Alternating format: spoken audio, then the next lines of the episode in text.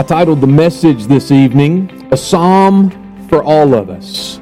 A psalm for all of us, for every single one of us. Because this psalm demonstrates. It demonstrates us in a, a number of situations, and it demonstrates God in all kinds of actions. In Psalm 107, the, the psalmist opens up in verses 1 through 3, and then, just to give you a snapshot before we read it and before we kind of dissect it a little bit, he opens up in verses 1 through 3, and he closes in verse 43. But in the middle of that section, so verse 4 down through really verse 42, there are four episodes or four examples that you and I find ourselves in. We, we have found ourselves in those situations or examples, or we will find ourselves in those situations or examples. So it's a psalm for all of us and how God acts in those episodes. So I'm going to read the verses for us and then we will walk through it together. The psalmist states these words Oh, give thanks to the Lord, for he is good, for his steadfast love endures forever. Let the redeemed of the Lord say so, whom he has redeemed from trouble and gathered in from the lands, from the east, from the west, from the north, from the south. Some wandered some wandered in desert wastelands, finding no way to a city to dwell in, hungry, thirsty. Their soul fainted within them. Then they cried to the Lord in their trouble, and, they, and He delivered them from their distress. He led them by a straight way till they reached a city to dwell in. Let them thank the Lord for His steadfast love for his wondrous works to the children of man. For he satisfies the longing soul and the hungry soul he fills with good things. Second example, verse 10. Some sat in darkness and in the shadow of death, prisoners in affliction and in irons. And they had rebelled against the words of God, spurned the counsel of the Most High. So he bowed them he bowed their hearts down with hard labor. They fell down with none to help. Then they cried to the Lord in their trouble. He delivered them from their distress. He brought them out of darkness, the shadow of death, and burst their bonds apart. Let them thank the Lord for his steadfast love, for his wondrous works to the children of men. For he shatters the doors of bronze and cuts into the bars of iron. Third example. Some were fools through their sinful ways, and because of their iniquities, they suffered affliction. They loathed any kind of food. They drew near to the gates of death. Then they cried to the Lord in their trouble. He delivered them from their distress. He sent out his word and healed them. He delivered them from their destruction. Let them thank the Lord for his steadfast love and his wondrous works to the children of man. And let them offer sacrifices of thanksgiving and tell of his deeds in songs of joy. Fourth example.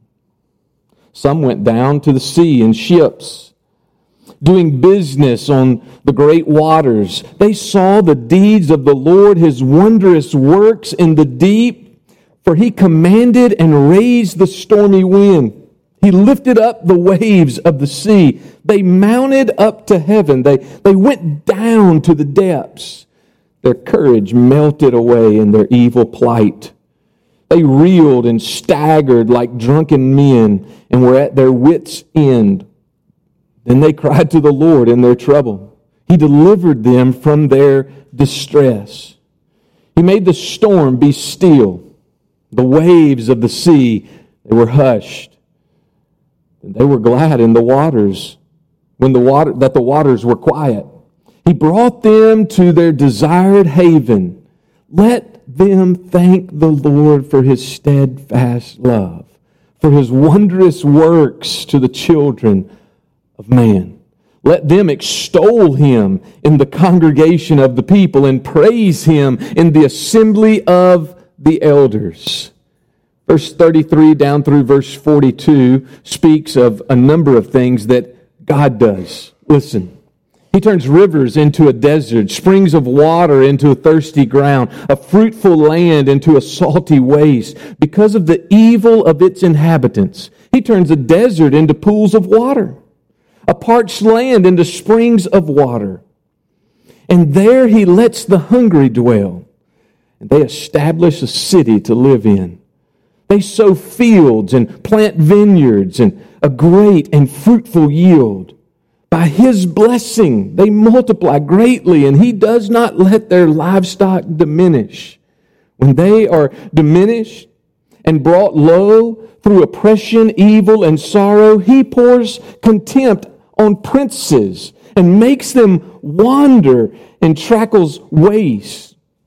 But he raises up the needy out of affliction and makes their families like flocks.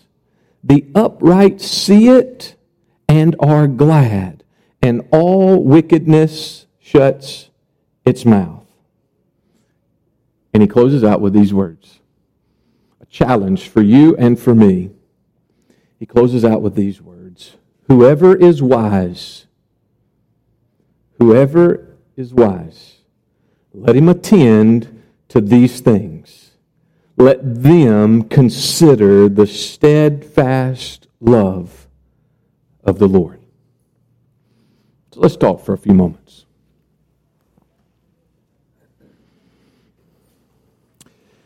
Shakespeare said this How sharper than a serpent's tooth it is to have a thankless child.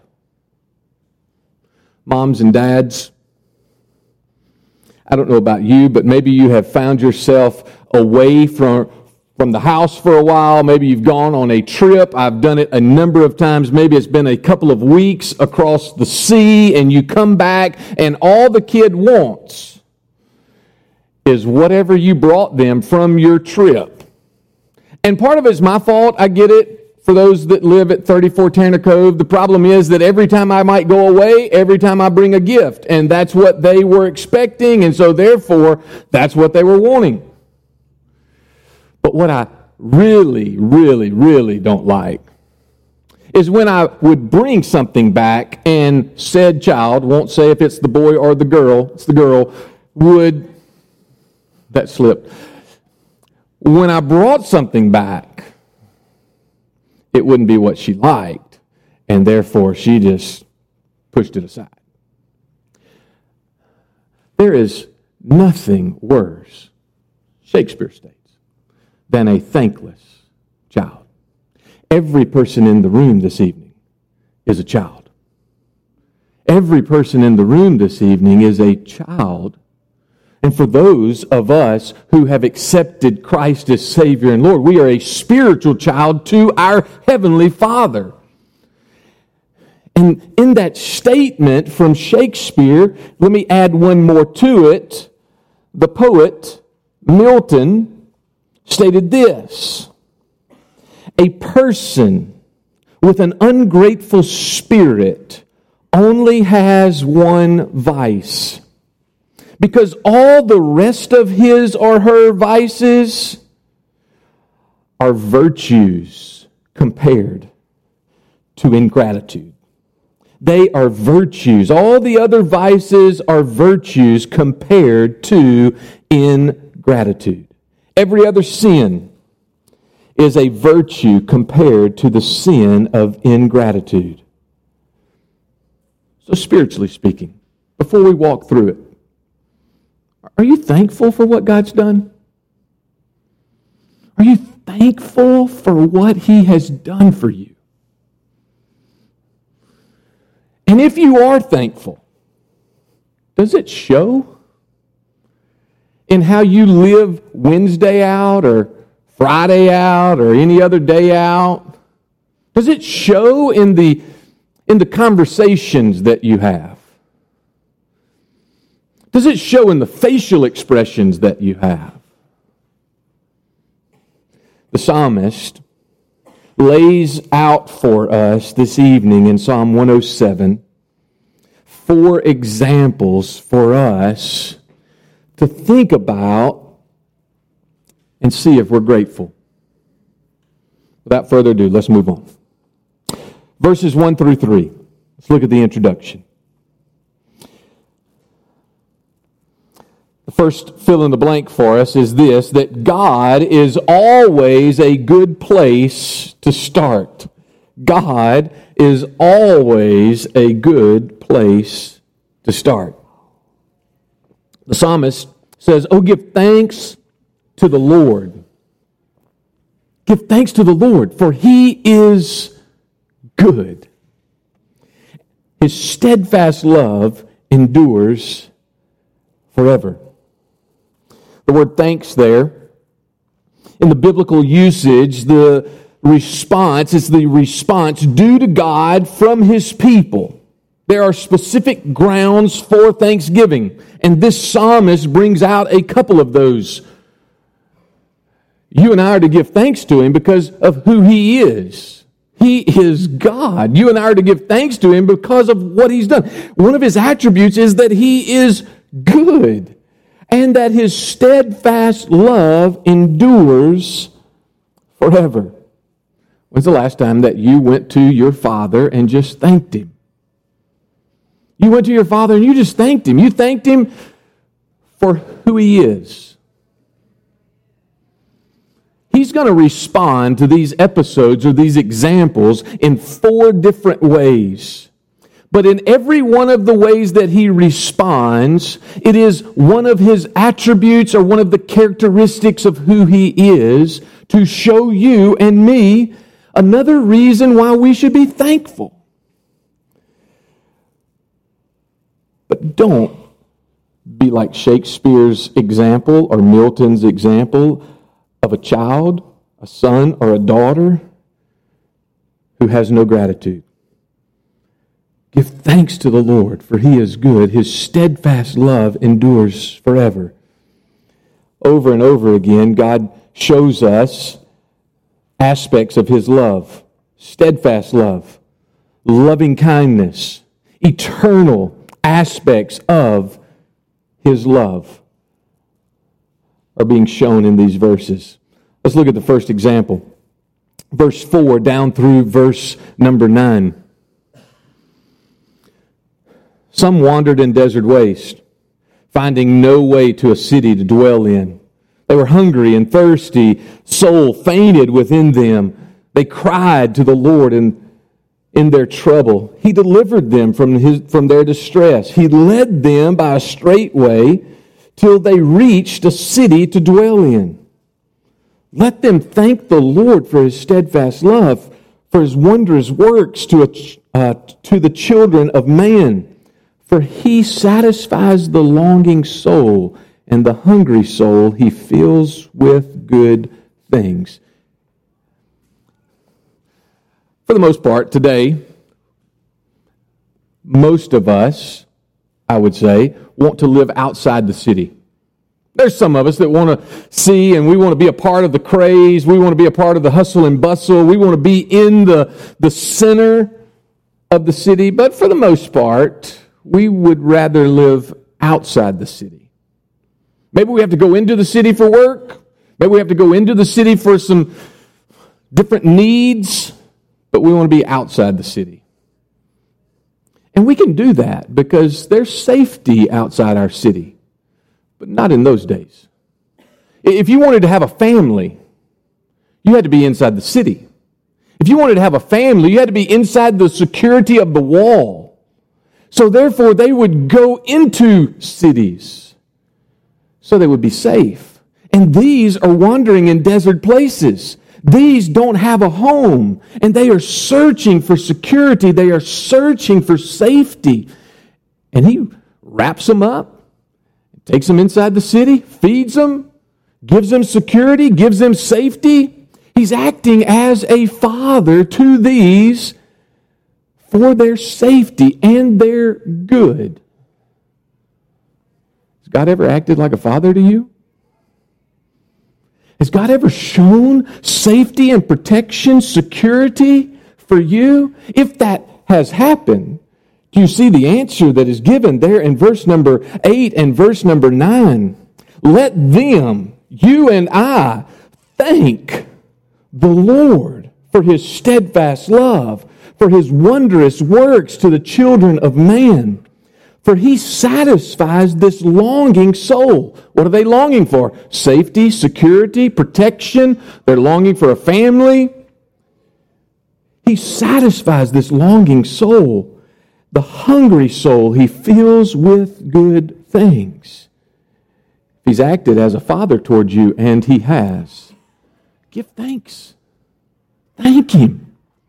Thank Him today. Thank Him this week. Thank Him for acting as a father. But not only do we see that example, we see a second example in these problems that are laid out for God to see. The first, that these four examples are given, delivered some of them from wandering in the wilderness. They're looking for a city home. Falling behind on my fill in the blanks, I'm sorry. First fill in the blank. Somebody's going to come up at the end. I didn't get this one. First fill in the blank was God is always a good place to start. Second fill in the blank, that point there is the problems are laid out for God to see. They don't have a city. They don't have a home. That's the first problem. We just looked at that one. These are four examples of problems that are given. He delivered some from wandering in the wilderness looking for a city home. Second, verse number 10. He delivered some from prison cells and freed them from bars. We read verse 10 down through verse 16. Some sat in darkness and in the shadow of death prisoners in affliction and in irons, for they had rebelled against the words of God. That, that's a key verse. They sat in darkness because they had rebelled against the words of God. And they spurned the counsel of the Most High. So he bowed their hearts. The literal Hebrew there is he crushed them crushed them with his words. He bowed their hearts down with hard labor. They fell down with none to help.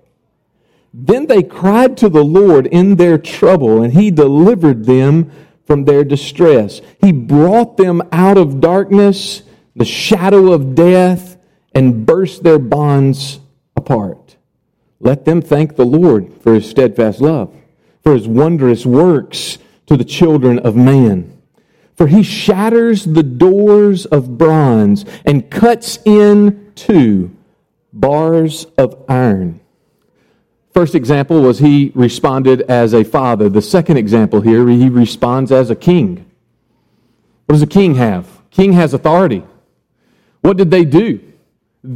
This group of people, some, this group of people, they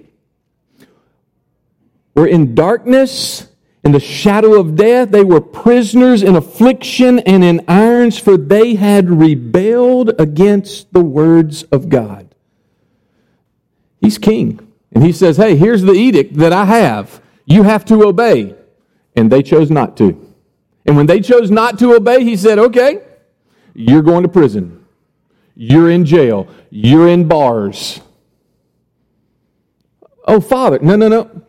He's king. And because of this edict that has been placed, they are now cast into prison. But they cry out, and this king, this Lord, delivered them.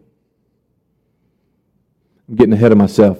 I, I can't preach it now because then we don't have anywhere to end. So just got to stay with me for a second. Let's go to example three. Some he delivered from wandering in the wilderness, some from prison cells. Third, some he delivered from sickness and brought them back to health. Read with me verse 17. Some were fools through their sinful ways. And because of their iniquities, they suffered affliction. They loathed any kind of food, and they drew near to the gates of death. Then they cried to the Lord in their trouble. He delivered them from their distress. He sent out His word and healed them. He delivered them from their destruction. Let them thank the Lord for his steadfast love and for his wondrous works to the children of men. And let them offer sacrifices of thanksgiving and tell of his deeds in songs of joy. Not only does he respond as a father and a king, but here he responds as a friend. They had these needs, and he saw their needs, and he brought what they needed to them in their time of need. How did he describe them? Look back in verse 17. Some were fools. Some were fools through their sinful ways and because of their iniquities, they suffered affliction. They loathed any kind of food. They drew near to the gates of death. They brought it on themselves. Think back with me for a little bit in your life. I'm not going to ask you to say it out loud. I'm not going to put you on that, in that spot. But think back. Have you ever brought affliction on yourself because of a decision that you made? Not somebody else. You made it. And you had to own up to it. You had to own up to it in, in front of the mirror. You might have had to own up to it in other places, but ultimately, if you were going to get out of that spot, you had to come to this place. Yep, I brought it on myself. They had done that in such a way that they weren't, they, they were just ready to give up. They were just going to shrivel up and die. They wouldn't eat any food. They were so sick at what spot that they found themselves in. They're just helpless. And here comes a friend. Maybe you brought the affliction on yourself and you were still stubborn in that in that moment and you had a good friend that come around you and he or she said, uh, Brian, just want to let you know, you brought it on yourself. And maybe in that moment, you might have responded like I have in the past. Um, a good friend wouldn't do that. Oh, yeah, they would. A good friend's the only one who can do that. A good friend is the only one who will do that. For us to open our eyes and see, hey, here's the need. Hey, yes, that was a dumb decision. Yes, I brought those things on myself. In the midst of that affliction, and in the midst of those iniquities, they cried out to God, and He delivered them. He sent out His word and healed them, delivered them from their destruction. So, why don't we thank Him for being a father? Why don't we thank Him for being a king? Why don't we thank Him for being a friend? But look at this fourth example. This fourth example we see in verse 23 down through verse 32. Some went down to the sea in ships, doing business on the great waters, and they saw the deeds of the Lord, his wondrous works in the deep. For he commanded and raised the stormy wind, which lifted up the waves of the sea, and then they mounted all the way up to heaven. They went down to the depths. Their courage melted away in their evil plight. They reeled, staggered like drunken men. They were at their wits' end. And they cried out to the Lord in their trouble. They delivered them from the distress. He made the storm be still. The waves of the sea, they were hushed. Then they were glad that the waters were quiet. He brought them to their desired haven. Let them thank the Lord for his steadfast love, for his wondrous works for to the children of man. Let them extol him in the congregation of the people and praise him in the assembly of the elders. God comes not only as a father, a king, a friend, but he also comes as creator. Do you see what he does? He causes the wind, the stormy winds to, to rise up. He causes them to blow and the waves to just heap higher and higher. You and I have just witnessed from afar. You and I have just witnessed a hurricane hit this land.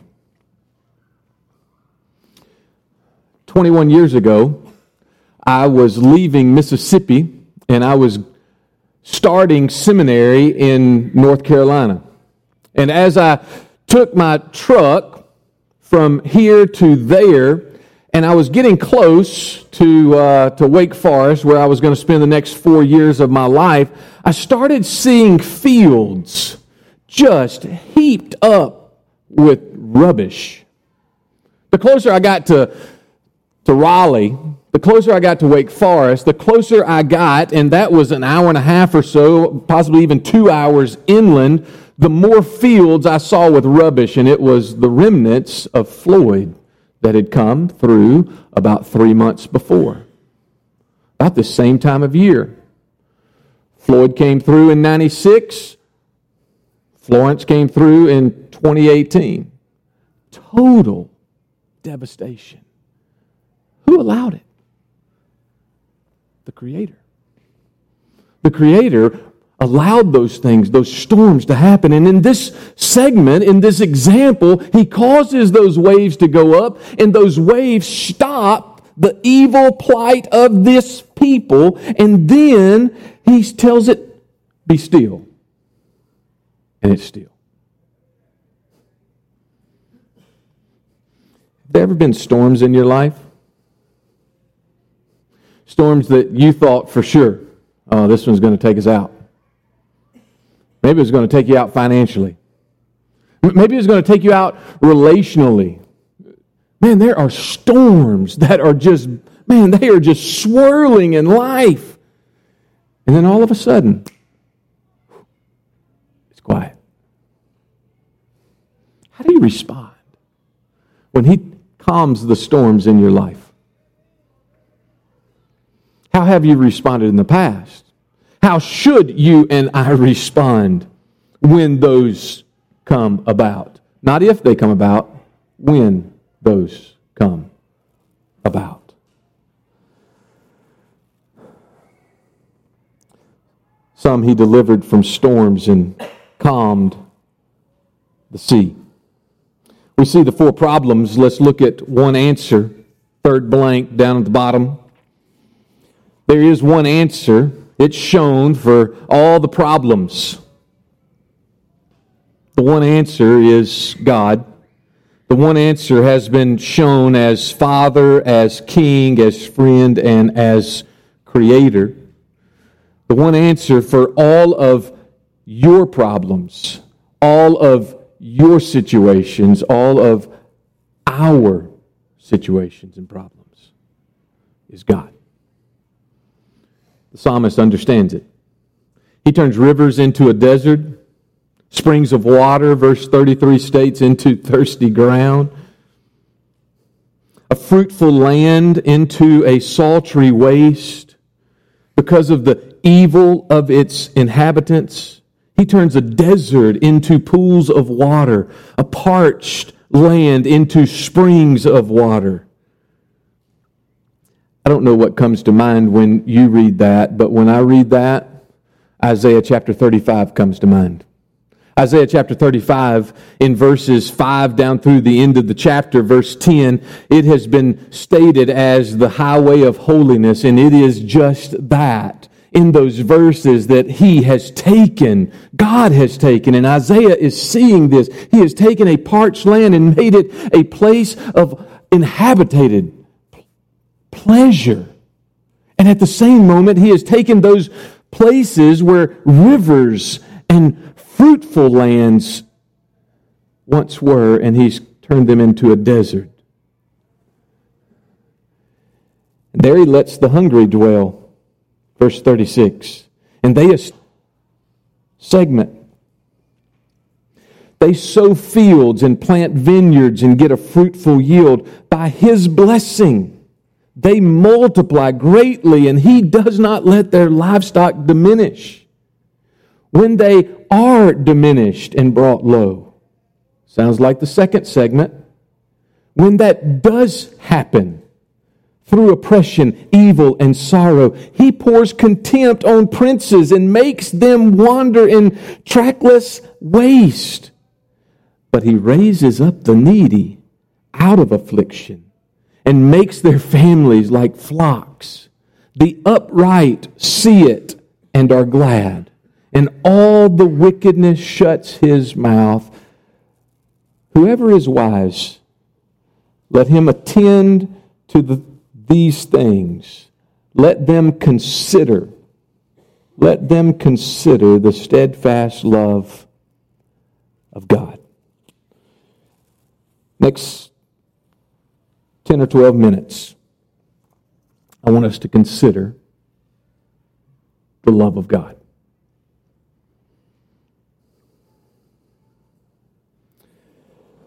Have you ever considered the love of God? Have you ever, I know you and I believe that He loves us. I know that you and I possibly even say, yep, I'm, I'm thankful that He loves us. But have you ever stopped to consider the love of God?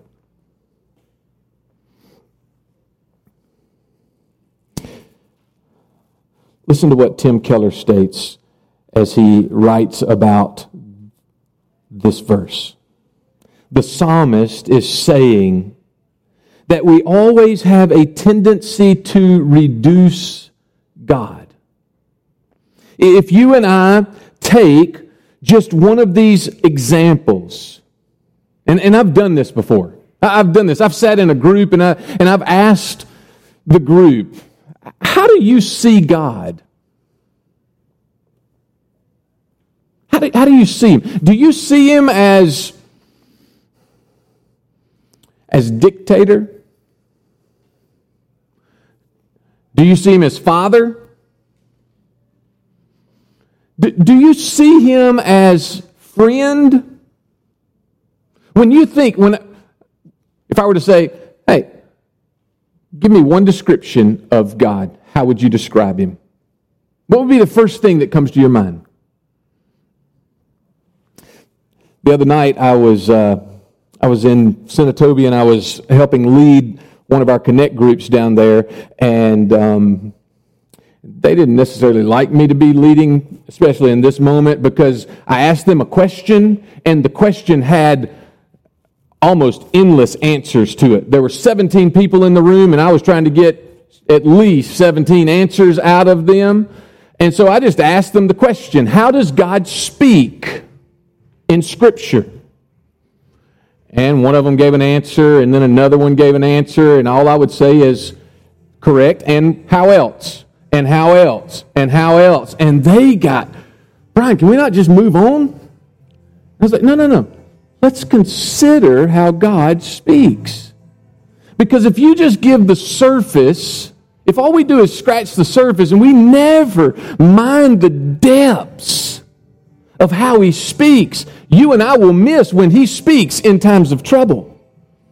And if you and I never consider the depth of His love in times of trouble, when the storms are just raging around you, you, you won't respond knowing that God loves you. So take a moment and let's consider the love of God. I stopped and preached through the middle of this quote, so let me read the quote. The psalmist is saying that we always have a tendency to do this to reduce God. We have a tendency to think of Him as a friend. We have a tendency to think of Him as a lover, a creator, mainly, and not as a king or as a sovereign. We don't like the idea of punishment, do we? We don't like the idea of hell. We don't like the idea of eternal punishment. We try to get rid of that. God is a lover, He is a friend.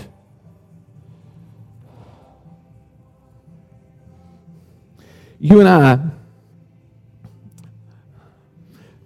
I've stated it this way before.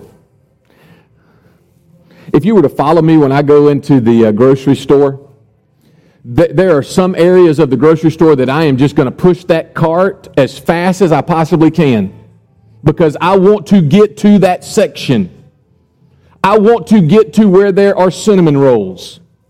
I want to get where there are watermelons.